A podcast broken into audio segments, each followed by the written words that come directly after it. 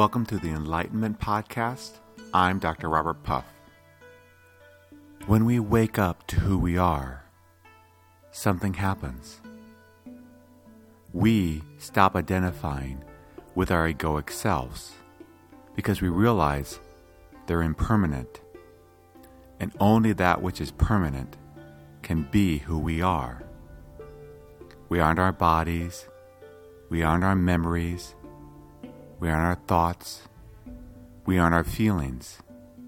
We're none of these, so we stop identifying with them. And what happens is a detachment develops,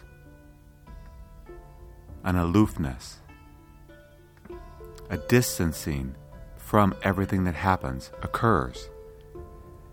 Because we wake up to the fact that life is but an extended dream, a relaxation sets in,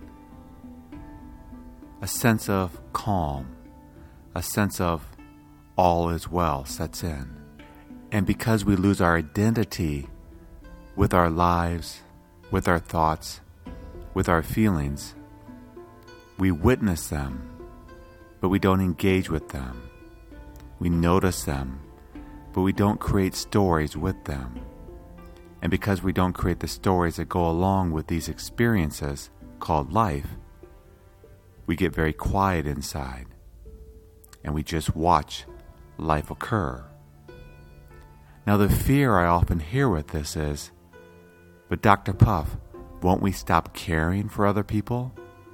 Won't we become so indifferent that we'll stop caring for anyone or anything and do nothing and just basically sit back and be so aloof that we do nothing for anyone ever? A form of intense selfishness sets in. Isn't that what's going to happen? No. Why? Because we also realize at the same time that everything that we experience, everything that we see, from the farthest galaxies to our neighbors next door, they are part of the dream too. They are part of us because without us, nothing could be. Unless we are, nothing is. So because we are, everything is. Thus, everything is who we are. Yes, we don't remember that, but we are that because we are that which is permanent. And out of that permanence, everything flows. And so, what naturally, what spontaneously arises from the sense that we are everything is a deep compassion, a deep love for everything and everyone, and a sense of distance, a sense of detachment at the same time. It's paradoxical, yet life is paradoxical in the sense of the only thing that is is our awareness of what is.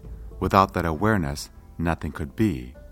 At the same sense, everything is because we are. So we are absolutely nothing that we think we are. We're not our egos, we're not ourselves, and yet, out of that nothingness, everything is. We are everything. We are nothing. We are nothing.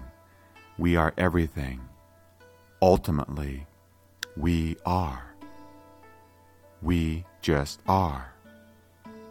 So we develop a witness, a witness to what flows out of that pure beingness.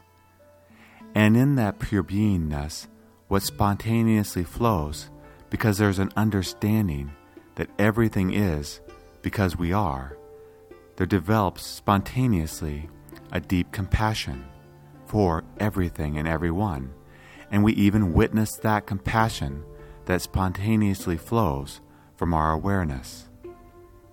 It just flows. What you'll find is enlightened people are incredibly loving, are incredibly kind, not because they have to be, It's just because it spontaneously flows from their awakening because they realize everyone, everyone is who they are and they are nothing. So they love everything and everyone.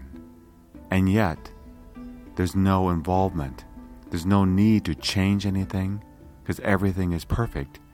Yet, there is great change that's going to occur, and everything is perfect. I know it's paradoxical, but life is paradoxical.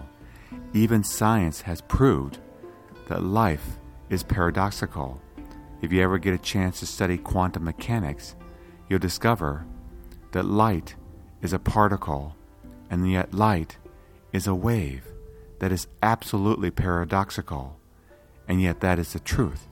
Science works in paradoxes because science has discovered that life at its physical level is paradoxical, and at the spiritual level, the same is true.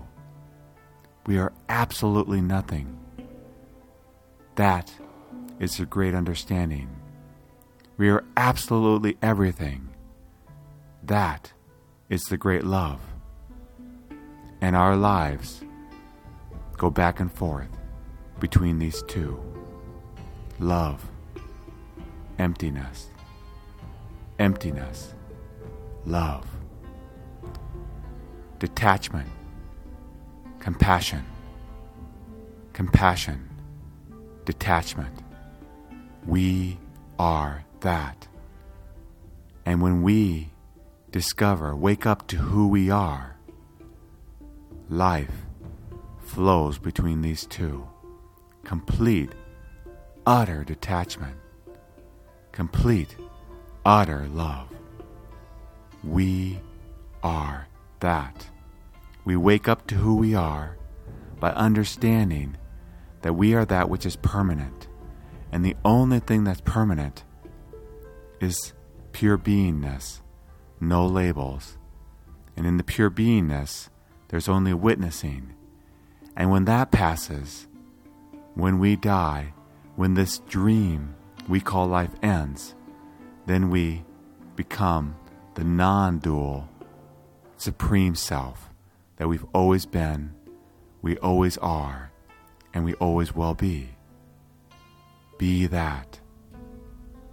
Discover, wake up to who we are. Love, aloofness, compassion, detachment. We are that. Totally free, and yet totally in love, loving. Be that. Be. Thank you for joining me on this week's Enlightenment Podcast. If you'd like to learn more about the world of enlightenment, please go to www.enlightenmentpodcast.com. That's enlightenmentpodcast.com. If you'd like to contact me directly, my email address is drpuff at cox.net. Until next time, just be.